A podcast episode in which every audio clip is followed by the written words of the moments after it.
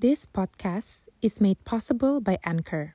Anchor is available on almost all devices and only a fingertip away.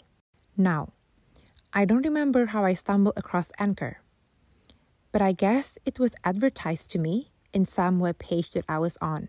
But when I found it, I was pleasantly surprised by how this app works. First, it's free. There's no cost associated with it. And not only that, but you can use it to make money in some ways. I understand that podcasting can be a little bit tricky.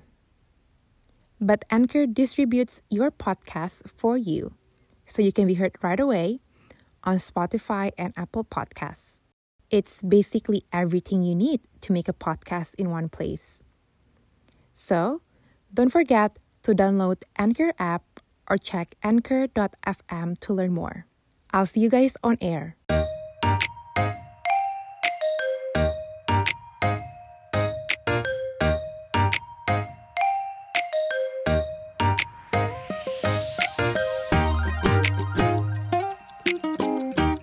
Claudia, and this is Unmute Podcast. We're on this unmute zone together. Every other week, we'll unmute some of the uncommon thoughts about failures and life experiences. Listen up and let the brain sparks begin. Enjoy the ride. Hai semuanya, balik lagi di Unmute with Claudia Podcast. Thank you so much teman-teman yang udah selalu setia dengerin Unmute with Claudia Podcast ini. Dan hari ini gue jamin banget bahwa cerita-ceritanya akan sangat out of the box. Karena hari ini kita kedatangan Gloria Wijaya, lebih tepatnya Gloria Emmanuel Wijaya, yang sangat terkenal di dunia olahraga, khususnya di dunia bulu tangkis. Tapi sebenarnya beliau ini sangat multi talented sih, dan kita akan dibahas lagi tentang perjalanan jatuh bangunnya Kak Glo sama ini sampai benar-benar bisa mendapat penghargaan actually Jarum Best Player of the Year. Wow, welcome! Halo. itu udah Aduh. lama banget itu, Aduh. ya ampun. Well, Kayak udah, udah lupa juga kayaknya. do you actually and honestly feel that you're the best? How do you feel about the title the best? Kalau dibilang the best buat aku sih, pada waktu itu hmm, belum lah, belum belum the best pada masa itu karena kan pada waktu aku mendapat title itu di saat aku masih 19 19 tuh udah teen, teenager ya? Masih teenager nggak sih? Wow. 19 ya, 19 19 18 lah. tahun. 19 18 aku lupa pastinya berapa. Cuma Crazy. kenapa aku bisa dapat uh, title itu karena pada waktu itu Mm-mm. di klub aku, klub Jarum itu uh, setiap tahun itu kan kita ada event ya. Dalam satu tahun tuh kita ada event, event lokal berapa? 10 atau enggak 12. Nah, dari event lokal 12 itu nanti dipantau sama klub aku, sama si Jarum ini. Mm-mm. Eh, dari 12 pertandingan itu si Gloria ini paling bagus berapa pertandingan dan ada dan pertandingan apa yang menurut Jarum itu penting. Kenapa si Ah, si Glo bisa masuk apa enggak gitu. Nah, Oke. jadi setiap pokoknya setiap tahun itu ada penilaian lah intinya. Ada penilaian. Dan pas juga itu di umur 19 itu aku ikut turnamen kejuaraan dunia junior 2011. Mm-mm. Mm-mm. Nah, pada saat itu aku berpasangan dengan eh, dari klub yang berbeda dari Jaya Raya. Iya. Dan itu salah satu event pertama aku eh, yang menurut aku tuh wah karena kejuaraan dunia. Tapi walaupun Hmm. junior nggak apa-apa lah gue ikut gitu kan. Iya. Terus pertama kali ikut dan dan event yang terakhir aku ikutin itu dan puji Tuhan hasilnya tuh bener-bener di luar ekspektasi aku, di luar Hmm. harapan aku. Pokoknya bener-bener itu tuh jalannya tuh kayak mulus banget dan nggak Wow. ada pikiran nggak ada pikiran ih besok gue mau final nih juara nggak Aha. ya gitu kan kadang kita suka kayak gitu ya Iya, kalau iya. udah di babak final atau nggak di semifinal nih kalau kita Mm-mm. menang ih besok final gitu nah kadang tuh excitednya itu terlalu tinggi jadi bikin kita tuh eh, Nervous. Nervous dan apa eh, konsisten kita tuh bisa menurun konsisten konsen tenaga energi Hmm. energi kita kan juga habis dong karena kita terlalu Iya. excited gitu Iya. nah pada saat itu tuh bener-bener oh ya udah besok final udah, udah gitu ketemu teman sendiri juga dari Indonesia Mhm. kan jadi udah Mhm. tahu nih gitu ya puji Tuhan juara gitu terus yang nggak Wow. nyangka tuh udahannya tuh gila gue juara beneran nih gue juara gitu udah juara gue juara eh, di pertandingan terakhir ini maksudnya Mhm. tuh di pertandingan terakhir tuh aku udah nggak akan ikut si kejuaraan dunia junior ini lagi karena batas umur aku udah lewat kan. Pertama kali dan terakhir aku ikut terus partnernya bukan yang di bukan ekspektasi aku Aha. terus lawannya temen sendiri ih kok gak kayak pertandingan ya? aku bilang gitu. Terus pas udah naik podium pulang nggak taunya aku baru dapat berita pulang kalau aku pulang ke Indo itu ternyata se- ham- sebelum aku juara tuh se- 19 tahun sebelum aku itu baru juara lagi tuh aku jadi Hmm. tahun itu kosong Eh, pertandingan itu tuh nggak ada yang juarain dari Indonesia dan dari klub Jarum nggak ada Oh. dari aku gitu kan udah tuh terus akhirnya besokannya pulang ke Indo balik ke mes balik title ke itu. mes kan Mhm. Eh, balik ke mes terus yang bikin aku, yang aku nggak akan lupa tuh adalah pas aku naik ke atas muka asrama kan asrama Jarum itu kan di atas di atas lapangan ya jadi ini asrama nih di bawah lapangan nih satu gedung gitu barengan jadi Heeh. pas aku naik di lapangan tuh ternyata lagi pada ada yang latihan lagi rame gitu Hmm. Dari dari bawah di ujung tuh satu pelatih aku tuh tepuk tanganin gitu. Padahal orang-orang lagi pada main ya. Aku pas pas pelatih aku lihat aku, dia langsung tepuk tangan gini, tepuk tangan. Udah akhirnya semua ngikut tepuk tangan. Ya aku merinding lah ya. Kan aku nggak Iya, tahu oh my ya. god. Maksudnya, ya ampun gue kenapa kok gue ditepuk tanganin gitu kan. Mm-mm. Aku nunduk kan biar nggak kelihatan. Aku malu gitu. Aku nunduk aku cuma gini-gini doang gitu. Ya udah terus eh, nggak lama aku lihat berita oh pantesan aku sampai disebut sampai mereka segitunya ke aku karena udah 19 tahun Iya. jarum gak ada apa belum ada title dari junior gitu kan Ya, Mhm. puji Tuhan lah maksudnya dari dari awal tahun itu pintu-pintu pintu-pintu selanjutnya terbuka ke junior Iya. junior aku gitu ke Heeh. dari aku ke berapa generasi tuh jarum Mhm. ada Hmm. sampai pada akhirnya ya itu dapat title best itu juga Hmm. Do you now feel you're the best after so Enggak. many journey? enggak Enggak, belum. Sama sekali enggak. Sama sekali, ya ini cuma rezeki yang Tuhan kasih lebih lah buat buat aku ya, Mhm. yang aku pikir pada saat Iya. itu gitu ya. Mhm. Ya seneng sih, maksudku aku merasa aku seneng, tapi Mhm. aku tidak merasa kalau aku yang terbaik gitu. Merasa Right. yang the best tuh enggak. Tapi ya aku Oke. seneng. Thanks God, engkau sudah kasih aku apa apresiasi seperti ini. Orang-orang banyak percaya sama aku dan Mhm. engkau juga memberikan nilai lebih seperti bonus, seperti Betul. apa pun itu. Itu terima kasih sekali karena totally eh, dalam hati kecil aku itu aku melakukan pekerjaan ini tuh hanya untuk orang tua aku. Aku Mhm. hanya ingin membantu keluargaku itu aja Iya. sih. Iya. Wah kak, gila ini baru dua menit masuk pembicaraan udah Udah deep Udah banget dalam ya. banget ya. Tapi frankly aku admire banget sih your dedication dan your prinsip dalam hidup gitu ya. Um, Mm-mm. Coba deh kak, cerita deh pengalaman hidup Kak Glo dari awal Mm-mm. eh, diintroduce dengan olahraga bulu tangkis sampai bisa menjadi international champion. Nah, berarti Iya. kan dari umur-umur kecil, dari umur-umur remaja waktu Kak Glo baru keintroduce dengan bulu tangkis ini, ada nggak sih pengalaman dari keluarga mungkin atau latar belakang keluarga yang buat Kak Glo tuh tetap pursue and mantep dengan bulu tangkis? Eh, well, jadi cerita awalnya itu sebenarnya aku juga lupa nyaru-nyaru. Jadi aku start uh, diintroduce sama papi aku. Hmm. Sama papi aku itu pas aku umur 7 tahun. Jadi Wow. pada saat itu aku lupa juga kenapa aku bisa suka. Pokoknya Mhm. papi aku ngajakin aku main yuk, main badminton gitu. Mungkin pada saat itu abis masa-masanya Susi Susanti atau siapa kali, aku nggak tahu, aku nggak ngikutin gitu kan Mhm. Tapi kita nggak punya modal nih karena kan sorry to say aku eh, hidup dari keluarga yang nggak terlalu ada lah ya. Tapi Hmm. sederhana lah sederhana. Cuma nggak nggak nggak banyak.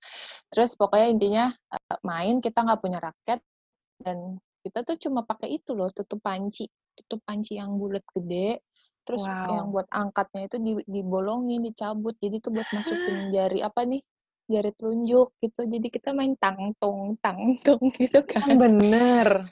Iya, itu kita nggak punya duit kan orang basically keluarga kita nggak ada yang olahraga sama sekali, sama sekali nggak ada dari Wow. opa-oma opa oma mami aku, opa oma papi aku tuh sama sekali nggak ada basically atlet gitu. Mhm. Jadi kita sekedar main komplekan aja gitu kan, main main main. Mungkin papi aku lihat kali aku suka nih, excited banget sama badminton, akunya juga suka gitu. Udah tuh dilatih dulu di rumah, dilatih dilatih, sampai akhirnya papi aku niat buat masukin aku di klub kecil di area deket rumahku, di Bekasi situ, klub-klub Mhm. kecil gitu. Latihan tuh dari umur 7 tahun sampai 14. Tapi selama perjalanan dari 7 tahun ke 14 itu, itu kan kita aku cuma di klub biasa aja ya, klub Mhm. klub lokal gitulah. Sempet ngajak, eee, mau audisi di Jarum Kudus nggak, gitu. Tapi ke-pending-pending terus mau ke Jarum Kudus karena nggak ada biaya kan. Ke sana kita harus transport, makan, penginapan gitu. Sedangkan pada saat itu papaku nggak kerja, cuma mamaku doang. Nah, mamaku juga pada waktu itu kerjanya cuma catering, catering rumahan doang yang catering rantangan, kirim ke kompleks sana, kompleks sini gitu, yang pendapatannya juga nggak seberapa gitu. Mmm. Terus, ya udah dong, kata papaku, "Entar dulu ya, belum ada budget," gitu. Ke-pending ke-pending ke-pending, latihan sama salah sama kakaknya Susi Susanti, namanya Om. Rudi Gunawan. Ah hah. Kenal tuh kan, Om Rudi. Gunawan kan orang Jarum. Mmm. Terus kenal-kenal karena sering latihan sama anaknya dia, kan di area di area Kelapa Gading deket tuh. Mhm. Udah tuh. Terus, eee, latihan, akhirnya si Ko Rudi ngomong gini ke papi aku, "Ko, udah Ko, ini aja, eee, kalau nggak jadi ke Kudus, Siglo ke Jarum Jakarta aja, tapi main double sama anak saya tuh kalau mau pasangannya," kata dia gitu. Heeh. "Oh gitu ya, bisa ya?" Katanya gitu. "Iya bisa, nanti saya bantu deh, datang nggak usah pakai audisi," katanya gitu, "langsung datang latihan," katanya gitu. Ya udah dong, terus aku diajak sama papaku, "Mau nggak Non main double?" Katanya gitu. Mmm. "Hah, main double?" "Iya, di Jarum Jakarta." "Emang ada Jarum Jakarta?" Aku bilang gitu, kan nggak tahu kan. "Emang ada Jarum Jakarta?" "Ada, eee, itu khusus pemain double sama ganda campuran," gitu. "Oh, ya udah ayo, mau mau mau," gitu. Datang tuh latihan 1 hari sama anaknya Om Rudi Gunawan itu kan. Hmm. Udah datang latihan, ikut ikut program latihan atlet yang di itu, yang di Jarumnya gitu, 1 hari, 2 hari, Mmm. 3 hari. Sampai di 3 hari latihan, pelatih di Jarum akhirnya bilang, "Udah Gloria, eee, langsung masuk asrama aja," gitu, "ikut latihan," kayak. Udah segampang itu aja untuk aku Wow. bisa akhirnya masuk ke Jarum gitu, nggak yang harus dibayangin harus ngumpulin budget, harus apa harus apa, ternyata ya Tuhan ngasih jalannya di situ gitu Bener-bener di bener-bener Bener-bener dibuka selebar-lebarnya ya? Ih, banget.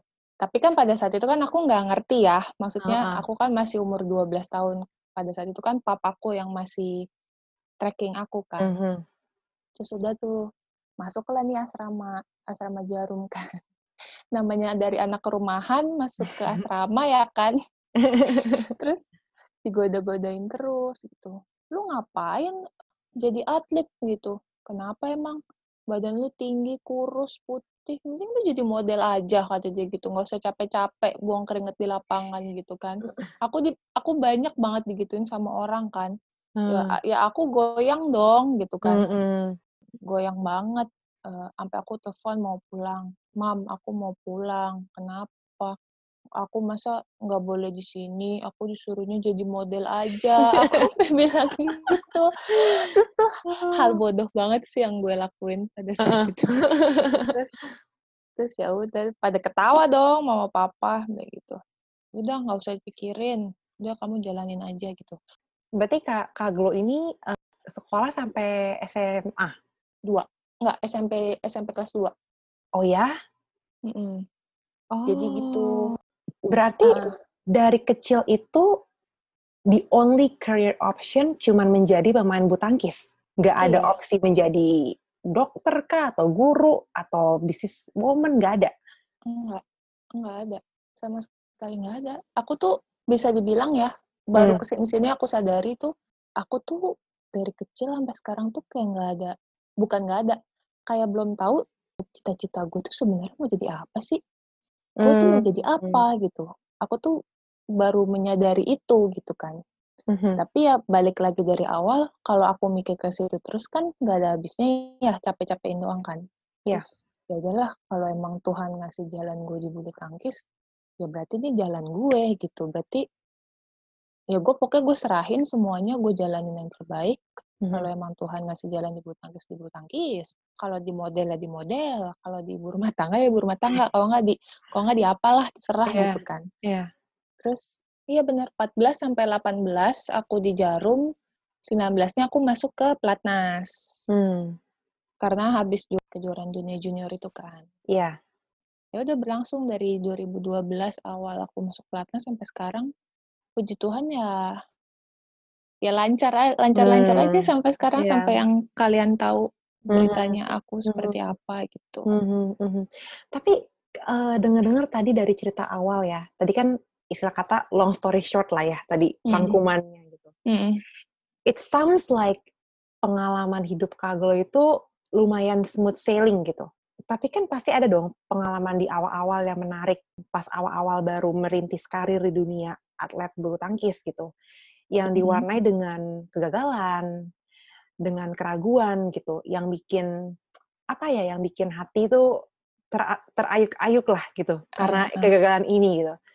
Heeh. So so dari perjalanan hidup 27 tahun ini, what is your lowest point in life? Aku kalau ditanya kayak gini tuh sebenarnya aku juga bingung ya jawabnya apa. Karena aku tuh tipikal orang yang, ya udahlah kalau udah kalah atau lagi jatuh, ya udah jalanin lagi gitu, kita coba lagi gitu. Pasti banyak lah the lowest-nya itu, karena kan kejanggalan-kejanggalan yang aku rasain kan pasti banyak ya di saat aku kalah, di saat aku dibully, di saat aku, eee, di saat aku mau naik tapi ada aja hambatannya, itu pasti ada aja. Cuma aku nggak nggak nggak mikirin hal itu menjadi hal terburuk dalam hidup aku, ya itu hanya cerita gitu. Jadi, eee, Mmm. aku nggak mau masukin itu ke dalam memori hal terburuk aku. Aku ya aku tahu itu hal terburuk, cuma aku nggak yang nggak mau ngedalemin gitu loh, kalau itu tuh hal Ngerti. terburuk dalam hidup aku tuh aku nggak mau. Cuma, Oke. oke gue punya hal terburuk, tapi ya udah gitu, gue cukup tahu Mhm. dan gue pernah menjalani itu. Setidaknya gue tahu harus gimana, dan gue pernah ada di dalam situasi seperti itu, dan gue bisa bangkit lagi seperti sampai sekarang, Mhm. ya ya itu aja sih. Mhm. Pembelajaran terbesar atau kayak lesson learned apa yang bener-bener kayak dari kegagalan tersebut yang kayak sampai sekarang lo masih bilang kayak, "Gila sih, untung itu kejadian di hidup gua. Coba kalau nggak, gua nggak akan bisa tahu ini. Gua nggak akan bisa belajar ini dalam hidup gua," gitu. Ada nggak? Ada sih sebenarnya. Baru tahun lalu aku merasakan hal seperti itu. Mhm. Jadi gini, karena aku hidup aku sepenuhnya lebih banyak di asrama dan di dunia perbulu tangkisan. Mhm. Jadi aku, eee, mempunyai niat dan tujuan, aku pengen tahu dunia luar nih kayak apa sih, gue pengen belajar Aduh. gue pengen tahu gitu. Kasian Ya banget karena kan tuh dengernya. Eee, iya serius, karena tuh kita bener-bener hidup kita tuh terpencil banget di asrama ini gitu. Bener-bener ya Wow. Aku hidupnya dengan temen aku yang sekamar lagi, dengan pelatih aku lagi, dengan Mmm. keluarga aku lagi, udah gitu-gitu aja gitu lingkupnya. Dan aku tuh pengen banget kenal atau ya punya temen atau siapalah orang luar gitu kan, dunia Mhm. luar, setidaknya aku tahu seperti apa. Iya. Eee, akhirnya adalah nih aku, eee, sama sorry ya, sama mantan aku nih, Mhm. kenal kan, kenal, pacaran pacaran pacaran, dan pacaran lama. Mhm. Pacaran lama sampai 8 tahun, dan tahun lalu itu, awal tahun putus kan. Terus Aduh. udah udah break gitu, eee, udah break nih, Mhm. terus, eee, tapi sebelum break itu sebenarnya kita sudah persiapan menuju. Sudah Wow. persiapan menuju dan at the end kita putus. Mhm. Terus, eee, ya dari situ sebenarnya aku dapet banget pelajaran baru. Bener-bener spiritual journey aku tuh aku kayak nyari-nyari, bener-bener nyari-nyari banget gitu. Mhm. Dari aku selama aku pacaran sama dia dari awal sampai akhir tuh, aku ngejalaninnya tuh ya ngejalanin aja gitu, kayak nggak ada kayak nggak ada maknanya, kayak nggak ada isi, kayak bener-bener Ngerti, paham banget. nge kerti ngerti kan? Ngerti Kayak ngerti aku ngerti. aku I'm fokus ke bulu tangkis gitu, aku Mhm. fokus nih, gue niat nih, gue gue niat gue pengen buktiin nih ke dia ke keluarga gue ke keluarga dia kalau gue bisa tapi di dalam relationship itu aku nggak ngisi aku Mhm. ya aku nggak tahu ya dari pihak dia ya pokoknya aku selama kemarin aku putus aku nggak ngisi gitu Mhm. Eh, aku cuma bucin aku cuma Mhm. menjalankan bucin sama dia gitu untuk Mhm. aku bisa stay sama dia gitu kan tapi at the end pas aku udahan ah gila gue toxic banget gue nggak ngisi gila gini gini gini ih banyak banget eh, akar-akar yang kayak gitu di pikiran aku gitu kan sampai akhirnya ya itu jadi masa itu sebenarnya yang jadi masa terendah aku gitu.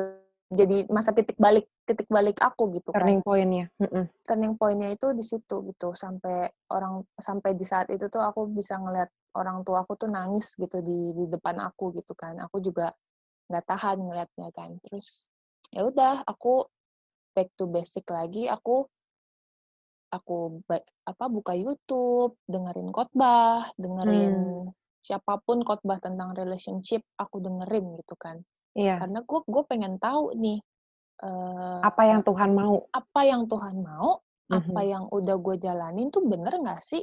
Terus apa Iya. yang udah gue jalanin itu salahnya apa gitu kan? Mhm. Supaya gue bisa benerin ke depannya nih gimana gitu. Ya Udah aku dengerin dengerin. Aku cuma belajar dari dengerin YouTube sih, dari nonton-nonton aja gitu kan, lebih ke khotbah sama lebih nonton ke YouTube spiritual journey siapa pun itulah.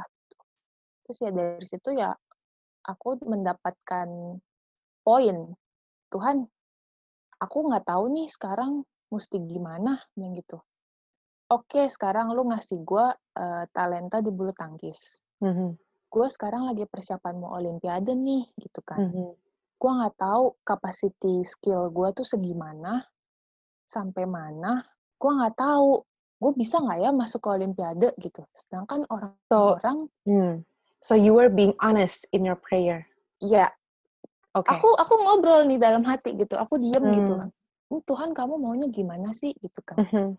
gue nggak punya skill bagus kayak Cibutet, kayak siap kayak siapa. Gue tuh bukan pemain skill gitu. Tapi kok lu bisa bawa gue sampai ke sini ya, gue bilang gitu. Itu menurut gue tuh jauh banget sih gitu. Tapi apa yang gue jalan ini hasilnya menurut gue tuh bukan bukan hasil yang luar biasa gitu. Iya. Hasilnya tuh yang tengah-tengah aja gitu loh. Kadang naik, Hmm. kadang Iya, turun, iya. tapi kadang turun banget gitu. Nah, Mhm. itu tuh tapi dengan perjalanan waktu itu tuh itu tuh panjang Tuhan lu lu tuh gila banget bisa sampai bawa gua sampai bisa bawa gua sampai sekarang gitu Iya. apalagi dengan kondisi kasus gua yang tahun lalu gua putus gua harus belajar lagi sama diri gue sendiri gitu Iya.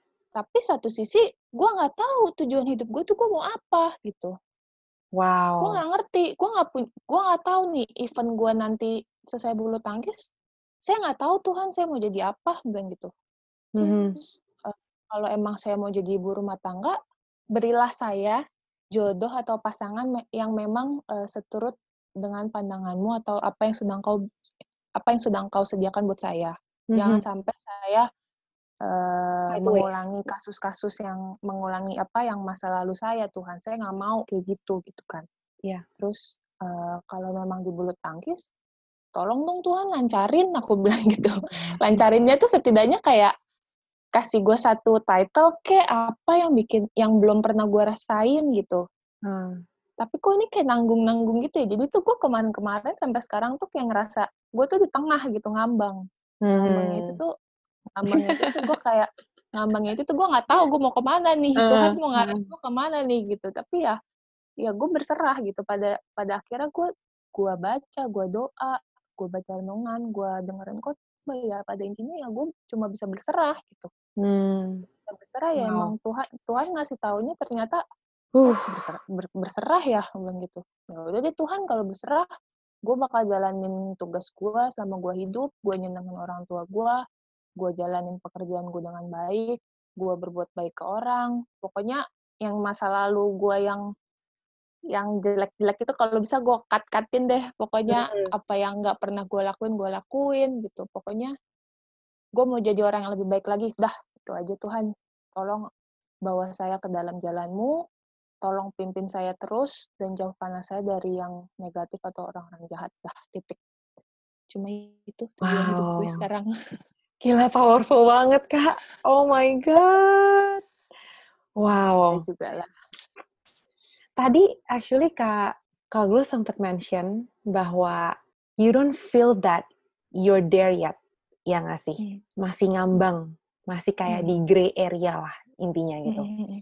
Ini mungkin sekarang uh, aku mau ngebahas sedikit mengenai talenta, orang Hmm. yang bertalenta, dan orang yang bekerja keras. Kak Glo itu kan dikelilingi banyak atlet yang mungkin aja lebih berbakat dari Kak Glo.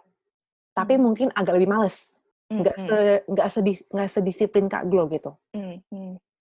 Kak Glo sendiri percaya nggak sama faktor hoki? Ini dalam uh, hidupan tapi mungkin lebih lebih cenderung ke dalam dunia bulu tangkis ya. Atau Kak Glo tipe orangnya yang kayak percaya purely kerja keras, bukan hoki.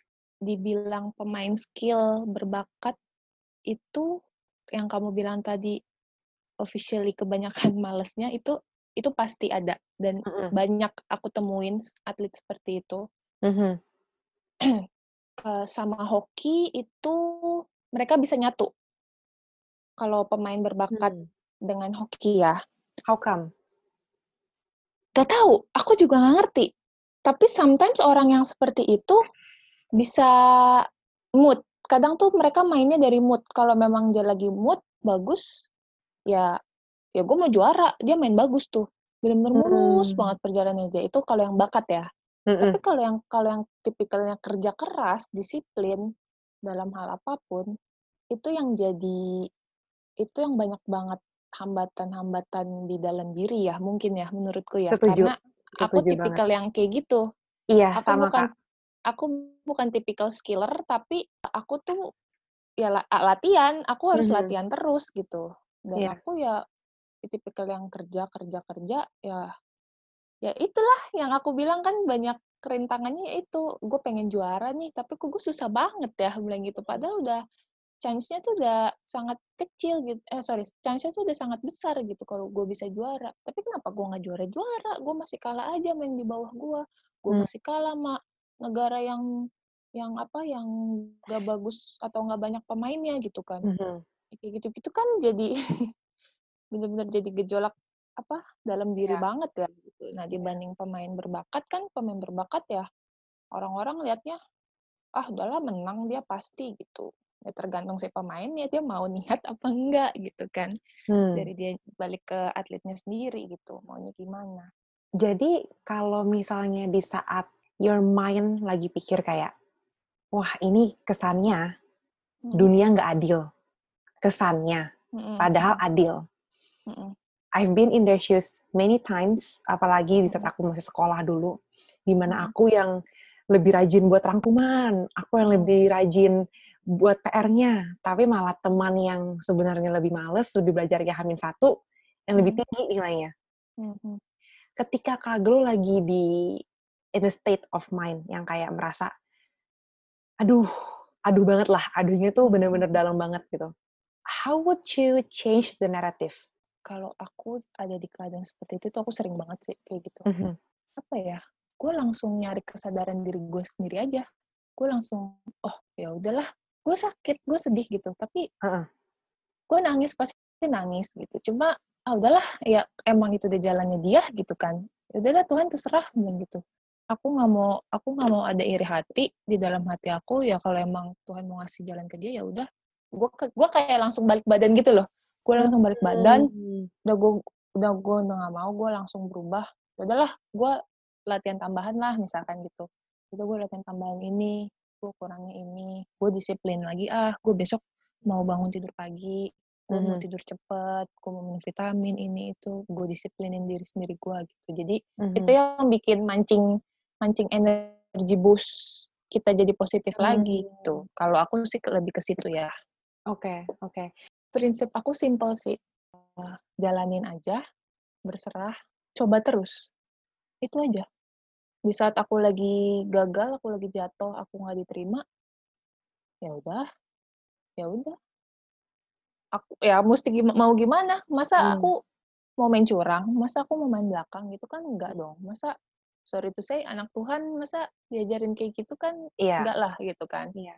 Cuma ya ya karena aku hidup dari keluarga yang takut akan Tuhan, jadi orang tuaku tuh sangat menguatkan aku banget gitu. Jadi Iya. Ya udah non sabar aja begitu ya emang belum rezekinya. Pokoknya tuh aku inget banget mam mami aku tuh sering banget bilang, "Ya udah nggak apa-apa, rezeki rezeki kamu nanti ada lagi kok yang lebih baik," gitu. Selalu Mhm. mami aku ngomong kayak gitu gitu.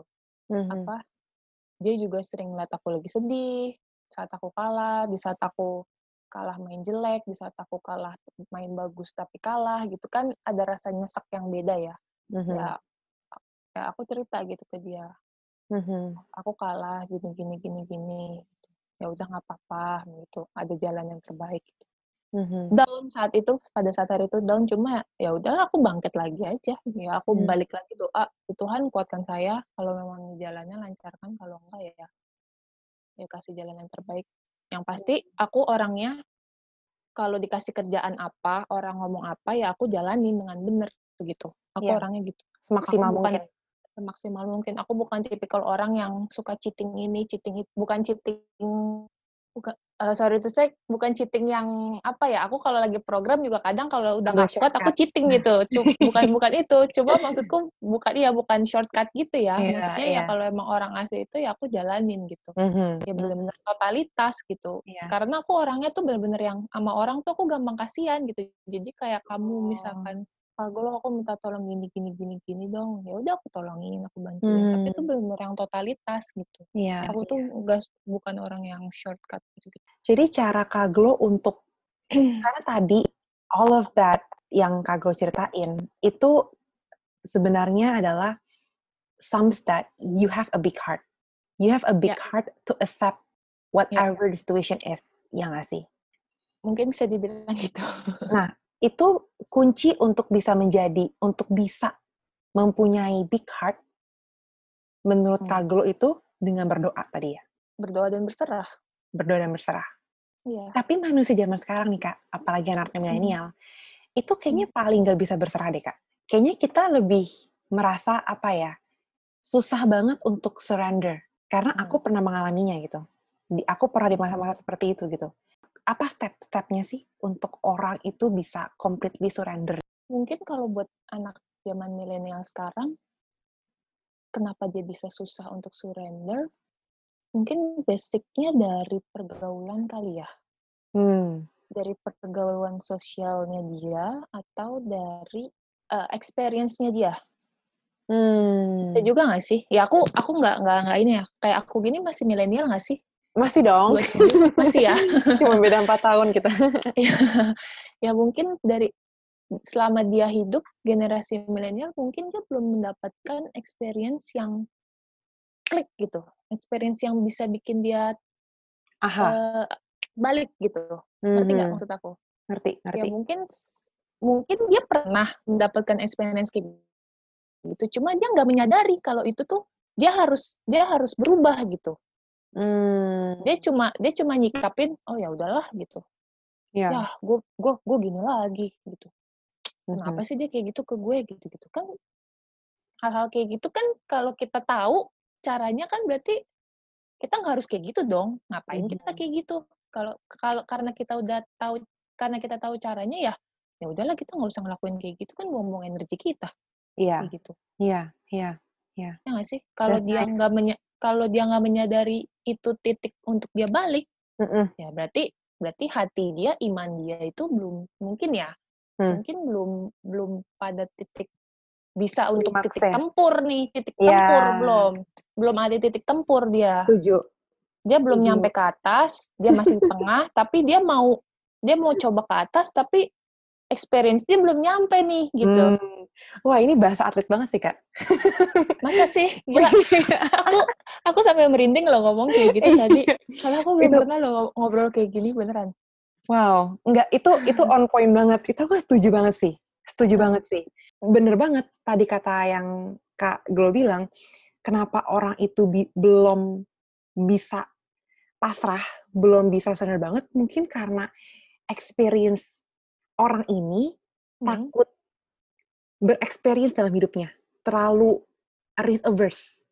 Nggak mau ambil risk dalam hidupnya. Iya. Mmm. Jadi nggak bisa eee, mereka itu takut untuk explore life to the fullest, Ya. Mhm. makanya experience-nya gitu-gitu aja. Hmm, iya. Experience-nya belum nyampe ke titik tempurnya itu kan ya? Ya sama lah halnya kayak, eee, balik lagi nih cerita aku tadi, sama kayak Hmm. halnya aku sempet mau mempertahankan hubungan aku. Iya. Kenapa? Karena ya gue takut kehilangan dia. Gue Hmm. gue nggak mau, gue udah lama sama dia, gue nggak mau ngulangin dari nol lagi sama orang Lagi. baru gitu. Itu kan Iya. biasa banget kan, standar Iya. pengetahuan orang hubungan biasa. Itu tuh bener-bener salah satu ketakutan aku pada saat itu gitu kan. Mhm. Tapi tapi ya itu nggak taunya jadi titik balik aku gitu. Ternyata gue sekarang gila gue single enak banget men. Gue mau ngapa-ngapain, mau ngapa-ngapain gue enak. Gue gue nggak yang dicariin, nggak yang bucin, nggak Iya. yang apa gitu. Bener-bener ah bisa lepas gitu. Lu ngerti gak sih caranya kayak hati lu tuh Banget. bisa bisa lepas gitu, bisa I've been there. ini diri gue sendiri banget gitu. Ini tuh Yes. oh God thank you banget lu udah ngasih gue kesempatan untuk bisa berubah, untuk Mhm. bisa ngoreksi diri gue.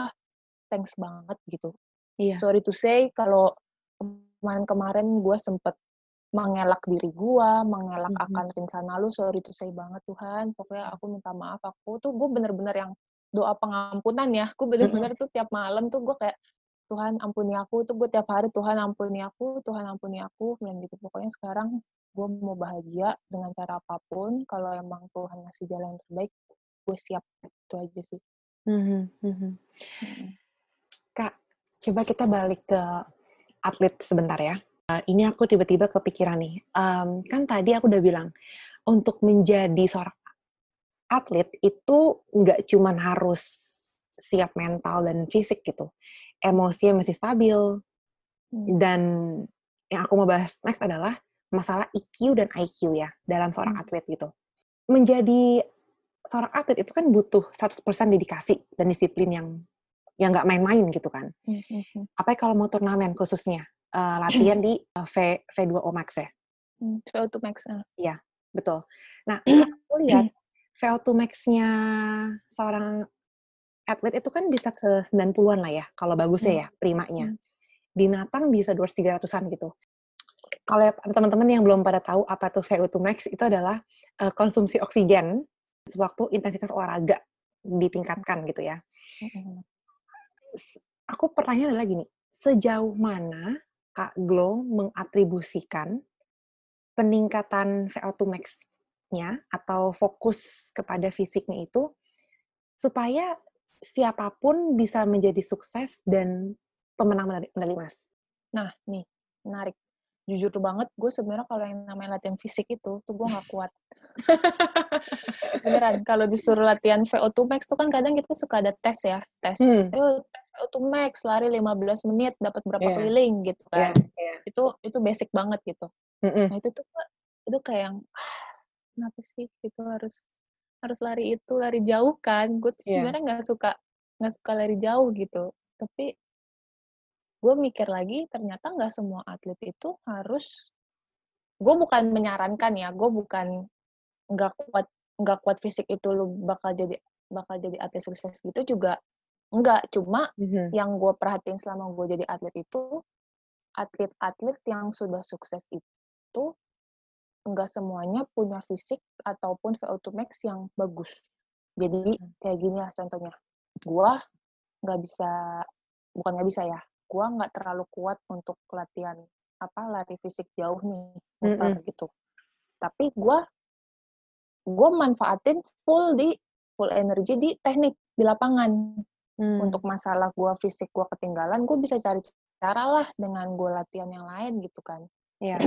Tapi ada juga atlet yang emang semua bidang dia kuat, fisik dia kuat, teknik dia jor-joran gitu. Tapi di lapangan habis-habis juga gitu kan. Ada juga yang kayak gitu. Nah ada juga yang kayak aku, teknik polanya bisa, fisiknya kurang. Ada juga yang fisiknya kuat. Jadi nggak nggak nggak semua lah gitu. Tapi Mhm. balik lagi ke mindset sih kalau aku bilang ya. Kalau emang mau jadi sukses itu dari mindset sendiri sih, dari kemauan. Dari Mind over kemauan diri body. sendiri. Yes. Dari dari mindset kamu, kamu mau jadi sukses nggak? Kalau kamu mau sukses ya jalanin yang benar. Mmm. Itu aja sih kalau simpel sih aku orangnya nggak yang Mmm. ribet-ribet atau Jadi apa ya. nggak ada deh VO2 max ya, VO2 max ya. Yang Enggak, penting, buat gue nggak ada. yang penting buat kalau gue nggak ada. lo punya the right mindset, you just good to go. You in the Iya, right benar. path, at least. Kalau lu mau, kalau lu Mm-mm. mau lu jalanin, kalau nggak mau ya udah nggak usah. gitu. Hmm. Nah, Kak, aku sebenarnya penasaran sih. Eh, penting nggak sih seorang atlet untuk mempunyai IQ yang tinggi? Kan kalau di kerja-kerjaan kayak yang formal lah ya, kayak kerjaan Hmm. dokter, kerjaan lawyer, you name it lah, kerjaan yang tanda kutip formal. Aku nggak suka Hmm. sih ngomong kerjaan formal, tapi ya that's what the Hmm. dictionary is. Itu kan more or less ya IQ lu nggak bisa yang rendah-rendah banget lah ya, Hmm. gitu. Kalau menjadi atlet gitu, selain dibutuhkan kerja keras, kondisi fisik yang bagus, hoki, Hmm. kalau faktor seperti IQ gitu penting nggak? Kalau IQ kita untuk aku ya, selama aku di mana nih di pelatnas atau di bulu tangkis sih kita jarang banget ngob- ngomongin ke arah situ ya. Cuma kalau buat aku pribadi eh, mungkin penting ya. Itu penting sih dari yang kita nggak tahu ternyata mungkin IQ IQ itu mungkin penting karena kan kita di lapangan juga mikir kita Hmm. kita mesti gimana, kita harus Apalagi bisa kalau- ngebaca Kalau di ganda kan kakak selalu di depan. Iya, apalagi aku kan main ganda campuran kan aku harus lihat bola dong. Eh, apa? Maksudku dalam arti gue di depan nih. Jadi gue harus tahu nih misalkan partner aku habis nyemes, aku harus bisa baca bola nih si lawan biasanya buangnya ke mana, Ke mana. ke mana gitu. Jadi Mm. ini aku tuh harus harus mantau terus gitu. Sebelum main aja kita harus nonton, tahu kebiasaannya apa gitu kan. Jadi mungkin menurut aku sih itu penting ya. Karena itu kalau ini kita di lapangan, pikiran kita di lapangan gak tahan, habis juga fisik kita Mhm. nggak nggak akan tahan gitu.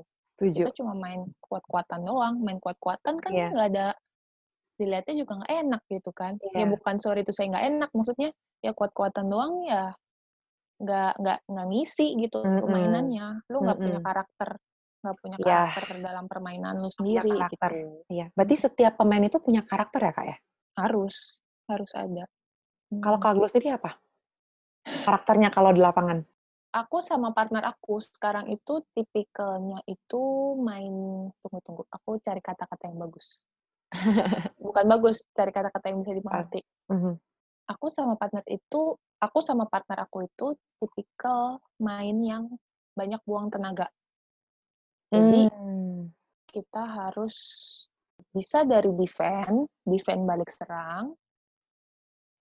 Bisa juga dari service terima service. Mhm. tapi kita nggak bisa yang main langsung nyerang mau mau mati. Itu kita nggak bisa. Gimana ya jelasinnya ya? Jadi karakter aku dengan Hafiz ini adalah kita harus bisa Siap main siaga. capek. Iya. Kalau kita Hmm. siap main capek kita tinggal tunggu dari lawan aja lawan bisa tahan apa enggak Hmm. I see. bukan bukan kan ada juga pemain yang killer ya Iya. cowoknya tuh Iya. ada yang killer nah kalau aku tipikal aku sama partner aku tuh kita bukan yang killer gitu loh kita tipikal Hmm. yang kita tipikal yang main panjang dulu baru kita nyerang gitu. Oh, long shot lah, long shot. ya gitulah bisa dibilang Hmm.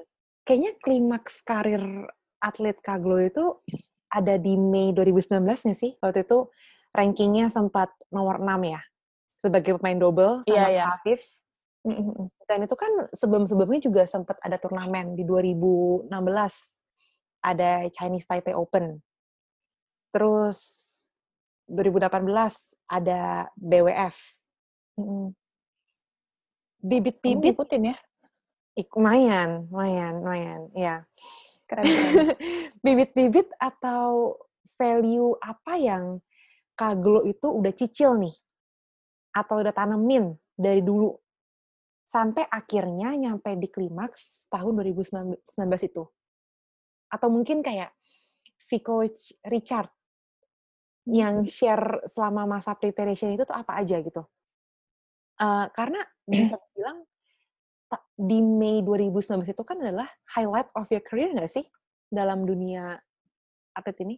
Ya kalau untuk pencapaian sampai ranking 6 sih iya sih cuma kalau untuk value yang aku tanam karena kan pada saat itu kan 2018. Mungkin lebih ke mental kali. Mental value. Mental mental Hmm. bisa. Eh, mental juga ada. Karena aku tipikal orangnya cuek juga, jadi kan Kelihatan kalau orang kalau orang cuek kan kayaknya bodo amat deh, serah gitu Iya. kan. Heeh. Jadi mental itu kan ngebangun sendiri gitu. Tapi kalau misalnya kalah, biasanya berapa lama tuh sedihnya? Dan kalau menang berapa lama tahannya? Yang susah tuh kalau kita lagi menang. Kalau lagi Heeh. menang kan kadang kita suka, ih gila gue menang gitu. Apalagi menangnya sama apalagi menangnya sama kayak top one, top two-nya kan. Oh, Iya. itu suatu kebanggaan banget yang nggak bisa kita nggak bisa kita ungkapkan gitu. Mhm. Kadang tuh untuk bikin konsisten kayak gitu tuh susah banget. Mending kita kalah deh, beneran. Kalau kalah hari ini nangis, besok sedih, lusanya kita udah bisa latihan lagi gitu. Udah udah, ayo ah gue mau lawan gue mau lawan dia nih, gue mau persiapan gini gini, gue nggak mau kalah lagi nih.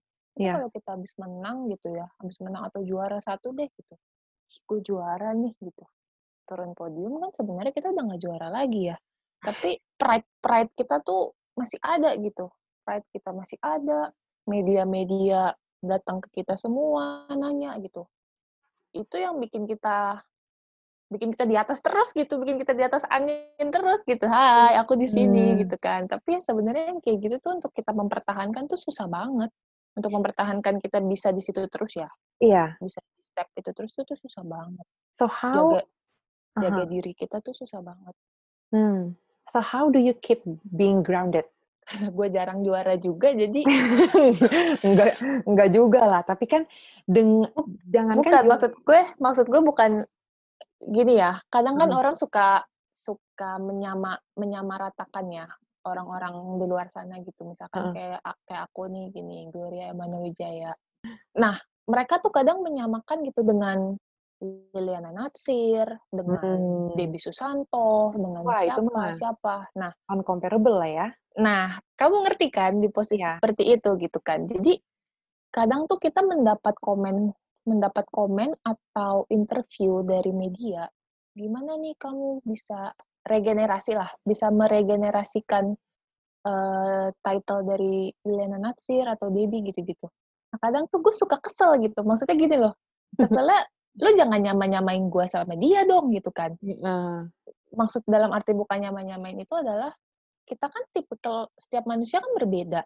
Tipikal Betul. main beda, jalan hidup beda, hokinya beda gitu. Cuma mana ada sih orang yang nggak mau kayak dia? Pasti kan kita mau lah kayak dia positifnya. Mhm. Hasil hasil title banyak, orang-orang muji-muji dia ya kita juga pengen lah kayak dia. Cuma Mhm. kan balik lagi ini udah jalan orang masing-masing gitu. Mhm. dalam hati kecil aku tuh aku tuh pengen ngomong gitu kayak gitu ke media gitu. Cuma gimana ya takut jadi salah gitu kan. Janganlah aku tahan-tahan gitu. Cuma ya aku kalau ditanya gitu ya aku selalu bilang ya pokoknya saya selalu berusaha terus. Saya har- Hmm. saya tidak mau menyamakan eh, bukan nggak mau eh, jangan banding-bandingkan saya dengan Liliana Nasir atau siapa gitu. Pokoknya saya saya saya hanya menjalankan tugas saya sendiri gitu Mhm. itu eh, menurut saya itu yang terbaik ya hasil saya kalau memang tidak memuaskan ya saya juga nggak mau seperti itu gitu iya. Kalau lu pernah ngerasa minder gak sih kayak, aduh gue cewek di dunia atlet kayak gini gitu? Have you ever felt intimidate maybe? Atau ngerasa kayak Intimi- intimidate-nya sama apa intimidate sama sekeliling ya? Karena kan kebanyakan cowok-cowok gitu loh kalau atlet. oh. Atau sih. mungkin merasa kayak you not belong here gitu. kalau kalau intimidate kayak gitu sih aku enggak Ka- karena atlet cewek tuh banyak juga sebenarnya. Mhm. cuma kalau aku kadang aku seringnya malah nggak pede sama pemain-pemain pemain-pemain lain. Pemain-pemain luar. Karena aku orangnya pemalu. Jadi misalkan aku event aku di ranking 6 ranking 8 dunia aja ya aku datang nih masuk ke lapangan gitu nih mau pemanasan mau apa. Terus aku ngeliat salah satu pemain siap pemain top one nomor satu nomor duanya gitu Hmm. pemanasan juga itu aku minder. Padahal padahal sering ketemu juga gitu atau Iya, siapa iya. gitu. Pokoknya pemain mana pun tuh kalau di lapangan tuh aku minder gitu. Mindernya tuh kayak yang ih keren juga ya dia ya. Maksudnya kerennya tuh bukan keren style ya maksudnya ih ternyata main di pertandingan ini tuh Privilege. kayak eh, privilege itu Hmm. ada ya gitu bukan cuma sekedar pertandingan tapi tuh privilege-nya tuh ada nih value value-nya sendiri gitu jadi Mhm. setiap pemain tuh jadi kebaca gitu karakter-karakternya gitu itu sih yang Wow. yang bikin menarik tuh kadang Heeh. Tadi Kak Gul bilang bahwa banyak banget pemain-pemain muda ya yang lebih jago-jago, udah prestasinya udah banyak banget gitu. Mm-mm. Kalau kita ngomongin tahun 2045 nih Kak, waduh jauh amat tapi itu kan udah 100 tahun lah ya Indonesia di tahun 2045. Itu Kak Gul umur 52. 45. Kak Gul ngelihat Indonesia di tahun 2045 kayak gimana? Dari sisi bulu tangkis atau mungkin dari sisi ap- apa pun lah. kalau dari sisi bulu tangkis sih pasti banyak lah calon bibit-bibit eh, generasi aku ke bawah ya banyak banget pasti Hmm. Kira-kira Sorry. bakal ada ini nggak? Bakal ada atlet bulu tangkis di Indonesia yang bisa menang di Olimpiade emas mungkin tiga atau empat kali dengan orang yang sama, kayak Lindan gitu. Kalau untuk pria mungkin ada bisa, tapi kalau sampai tiga tiga kali Olimpiade itu untuk pemain ganda putri atau ganda campuran atau tunggal putri, tiga menurutku enggak. Kenapa tuh?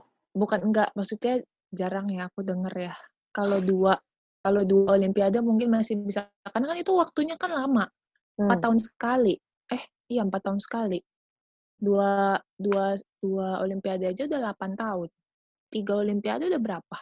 12 tahun. Jadi butuh waktu lama. Ya mungkin ada, kecuali atletnya start di awalnya itu dari muda, dari Hmm. teenager, dia udah bisa ngejar tuh, itu bisa. Tapi kalau Oke. start masuk pelatnasnya 20-an, 20-an sekian gitu tuh menurutku berat. Hmm. Jarang lah, jarang ya. Mungkin ada cuma jarang. Mhm.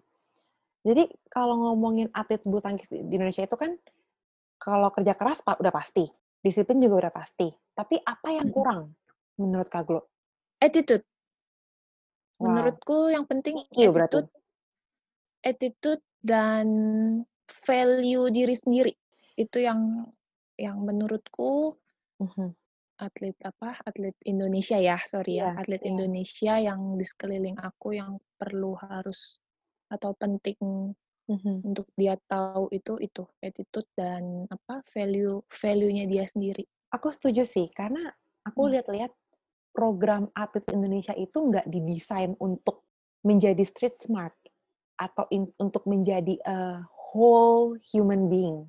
Hmm. Didesainnya adalah untuk mencetak rekor gitu, Mm-mm. untuk Iya. membawa piala gitu. Mm-mm. Tapi nggak anything else se- selain itu gitu ya. Iya. Hmm. Bener. Bener. Iya. Makanya kan tadi aku bilang karena lingkup kita di sini terus, jadi kita itu-itu aja.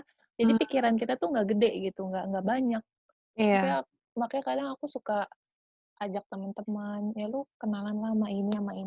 Hmm. Maksudku Hmm. berani berani coba explore ke mana Iya. ke mana gitu, jangan di sini-sini aja gitu kan. Iya. Sayang buang-buang Hmm. waktu. Dan program yang didesain pemerintah ini untuk atlet itu nggak bisa menjawab pertanyaan para atlet life after sports-nya itu apa? Iya kan? Iya, karena nggak menjamin juga kan. Betul. kan kita nggak tahu juga kita sudah Hmm. seberusaha itu sudah semaksimal itu tapi kita nggak tahu kita bisa jadi apa enggak Mhm.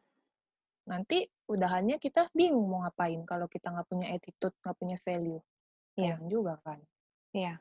Iya. itu itu hanya itu hanya dasar ya attitude dan value itu tuh hanya basic banget tapi itu penting menurut aku Mhm. Kita udah ngobrolin dari awal Kak Glo mulai tahu passionnya di bulu tangkis sampai berkarir di dunia itu sendiri sampai menang-menang berapa turnamen sampai Mhm. patah hatinya sampai sempet bahas juga tadi uh, mengenai sedikit ya mengenai atlet Indonesia bulu tangkis terutama. What are your two cents buat anak-anak milenial zaman sekarang gitu? Karena ini kan para pendengar unmute kebanyakan masih baru mulai kerja atau mungkin baru uh, masih di kuliah ya atau mungkin baru merintis usahanya sendiri gitu. yang masih mencari-cari passion lah, masih mencari jati diri lebih Hmm, tepatnya. hmm. You've you've been through a lot of things in life. You've experienced a lot of things in life. What are your two cents for these people? Mungkin bekerja keras Mhm. dan juga takut akan Tuhan dan juga Wow, takut sayangnya akan Tuhan. keluar takut akan Tuhan dan juga sayangnya kedua orang tuamu. Dah, itu udah kunci kunci hidup aku ma- semati seumur hidup itu deh aku. Hmm, Kayak hmm. kalau udah masalah kayak gitu-gitu ya aku kalau ngasih tahu ke kalian-kalian nih kaum milenial gitu, kalau mau mulai apa pun itu tuh kalau bisa kalian call your mom, call your dad, Hmm. mom, gue mau gini gini gini gini nih doain ya gitu. Itu tuh Hmm, udah suatu setuju. bless, itu tuh udah suatu bless banget. Setuju banget. Setuju. Setuju. Mm. So, how how do you see God in your life as if now? Knowing that we have pandemic.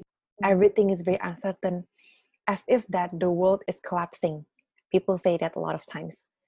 But dari pengalaman pribadi Kak Glo, how do you actually define God in your life? Kalau untuk melihat langsung aku gak pernah ya. Oh, iya. Tidak se- maksud nggak bukan maksudku tidak pernah spiritual itu kan kadang ada orang yang kayak dikasih mimpi kalau nggak Oh, iya, apa iya. gitu kan. Mm-mm. Aku nggak. Aku belum sampai ke tahap itu. Cuma dari apa ya? Dari kebaikannya dia itu loh. Kebaikannya dia itu dalam arti di saat aku lagi down banget, aku Mhm. lagi bener-bener down banget, bisa yang langsung Pick you apa up. ya? Pick you up-nya tuh tapi caranya tuh asik banget deh. Asiknya asiknya Ah, tuh kayak yang di luar nalar lu. Yes, uh, very unexpected. Ya, di Iya. nalar lu yang lu nangkep ah kalau gua kayak gini ntar misalkan ya contoh ya ah kalau gua kayak gini ntar orang tua gua pasti marah dia kecewa sama gua gini gini ah gimana dong gitu kan kadang ada yang kayak gitu kan Mhm. tapi di saat kayak gitu gue malah orang tua gue malah balik support gue gitu malah yang Hmm. malah yang di pikiran kita tuh malah jadi yang ber- sebaliknya gitu nah itu tuh yang Iya, menurut iya, gue iya. tuh ah gila tapi pada saat itu mungkin Mm-mm. kalian tidak bisa menyadari kebaikannya tapi Betul. at the end at the moment kalian pasti kalau sudah lewat masa itu kalian pasti menyadari deh gila Mhm. Tuhan tuh kasih cara tuh the best banget bener-bener bener-bener di luar nalar sih Wow. Duh Kak, ini keren banget sih conversationnya. I really encourage you to talk more about this to people out there karena seriously deh Kak, orang-orang perlu perlu banget dengerin cerita jatuh bangunnya Kak Glo from Iya. zero to hero yang cuman niat awalnya mimpi mimpinya itu masuk bulu tangkis cuman untuk membantu keadaan ekonomi keluarga gitu loh. Iya. Dan look how far God lead you Mm. until this point dan Hmm. bener-bener I really encourage you to talk more about this to people karena Mhm. ini Iya. this conversation bless me Nah, personally and iya. Thank bless you. these people. Hmm. And aku keren banget deh diskusi kita mengenai tentang you know pola kerja, cara pikir, Hmm. prinsip hidup gitu. Thank you so much for sharing this and for being here. Iya, Um, thank you. yeah, I really appreciate it.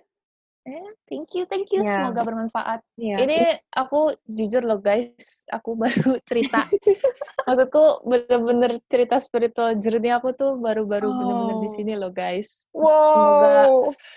aku sampai keringetan loh ini cerita dari merinding Iya. beneran. Ya mungkin ini gitu udah mungkin ini udah rancangannya Tuhan kali ya. Maksudku ini gue buat Amin. memberkati kalian-kalian semua di sana. Amin. Amin. Semoga semoga kalian terberkati dengan cerita-ceritaku. Waktunya sangat berharga banget untuk aku dan para pendengar Unmute. Um, hopefully juga buat Kak Glo ya. Ya, amin, amin, amin, amin, amin. Oke, thank you Claudia. God bless you. God bless you too.